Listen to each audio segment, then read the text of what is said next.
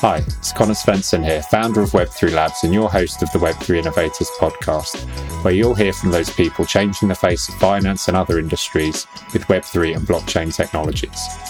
It's now just one week until the sixth season of the podcast airs.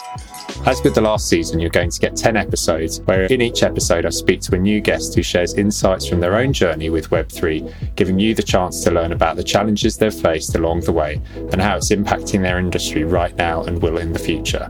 We've got more awesome guests later for this season, starting with Paul Brody, the blockchain leader of EY. EY have just released the production beta for their Nightfall Zero Knowledge rollup, which we'll be diving into. New episodes will be out weekly on Wednesday, so please hit that subscribe button to ensure you get each episode as it comes out.